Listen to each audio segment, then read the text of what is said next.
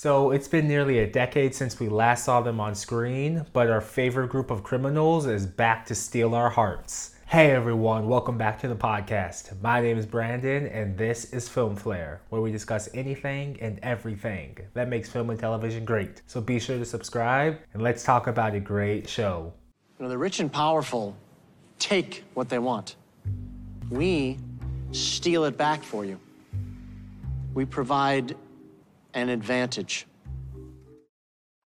After an eight year absence, Leverage is back with new episodes airing on IMDb TV. I absolutely loved this show, and if you don't know why yet, I've made another video explaining all of that. You can take a look at that once you're finished here. And almost everyone that helped make the original show so great is back on board for this one, including creators Chris Downey and John Rogers, who are on board for the reboot as writers, with Dean Devlin executive producing the show and also directing a handful of episodes as well. And even though the character lineup is slightly different this time around, the show still maintains a lot of its original magic that made it so well loved. I think it's safe to say that everyone was worried about how notable the absence of Timothy Hutton would be, and I'm glad the show came right out and addressed that at the very start, although I am a little bit surprised at how they decided to do it. To Nate, yeah? One year gone, but never forgotten. I was also worried that he was going to be straight up replaced by Noah Wyle Sam Wilson. And I think given everything, the show handled that well too. And while he's not a direct replacement for Nate, he does feel eerily similar. He's not the mastermind like his predecessor, but he is another career good guy who's grown to resent his former career and employers. In the beginning, he did feel very awkward with this group, as he should have been having a long way to go, both in his story and with these previous characters. But I do think he was accepted as a new guy to the group way too quickly.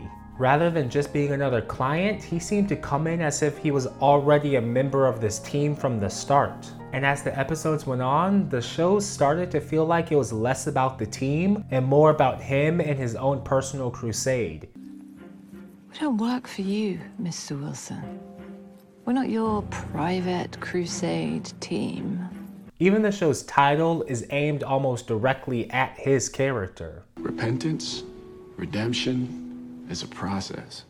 And while that is a bit understandable, considering we already know almost everything about almost every other character, it does inadvertently make him feel like a replacement of Nate rather than his own character. But all that said, I don't hate him. I just haven't grown to love him yet.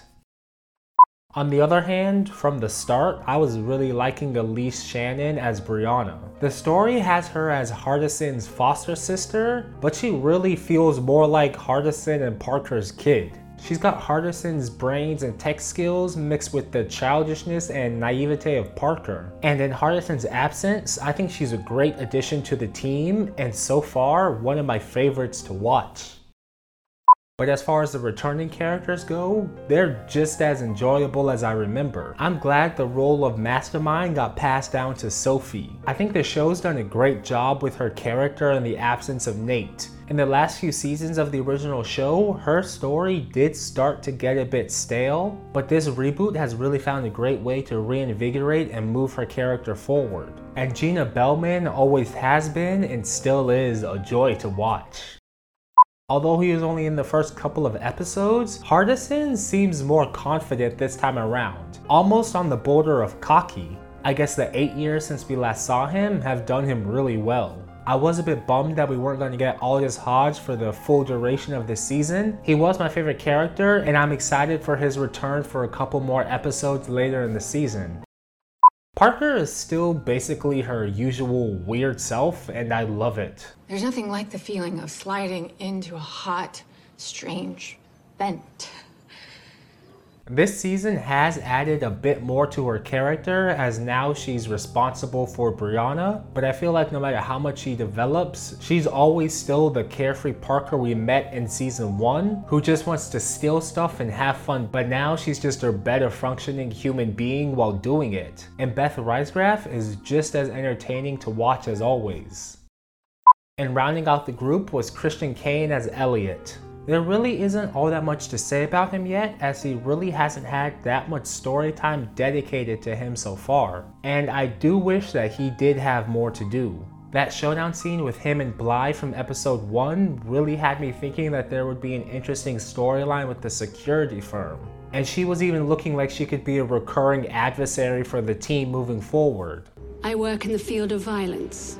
Not knowing Elliot Spencer in our line of business, it's a bit like not knowing Rembrandt.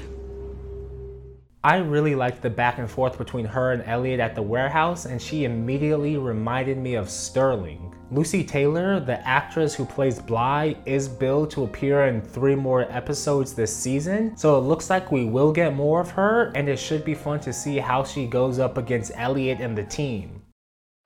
So far, the stories themselves have been what we've come to know and expect from the team and bring back a huge sense of nostalgia for the original series. I mean, how can you not smile when you hear all of the callbacks and catchphrases? Damn it, Hardison! Let's go steal a riverboat casino and the influence of the original series still weighs heavy on this show so far, which is to be expected as our characters learn to operate with the team that's 40% different now. But I do hope that this reboot is able to grow into more of its own thing without having to reference the past in every episode. Of course, it's not the same without all of the original characters we came to know and love over the course of five seasons, and eight episodes really hasn't been enough to get attached to these new ones but they are growing on me, and it's still fun to see most of the crew back on screen.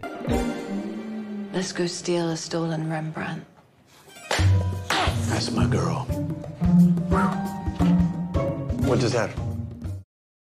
There are another 8 episodes scheduled for the back half of the season, and so far, a solid foundation has been set for all of these characters moving forward, so I'm excited to see where they all go from here. But please do let me know how you think Leverage Redemption stacks up so far, and what show would you like to see rebooted next? Let me know in the comments below. And if you've stuck around this long, please do give this a like and be sure to subscribe for more reviews like this. We've got new content coming out every Tuesdays and Fridays. But until next time, have a great day and don't forget to watch a great show. Bye. I said one job. The job's not done.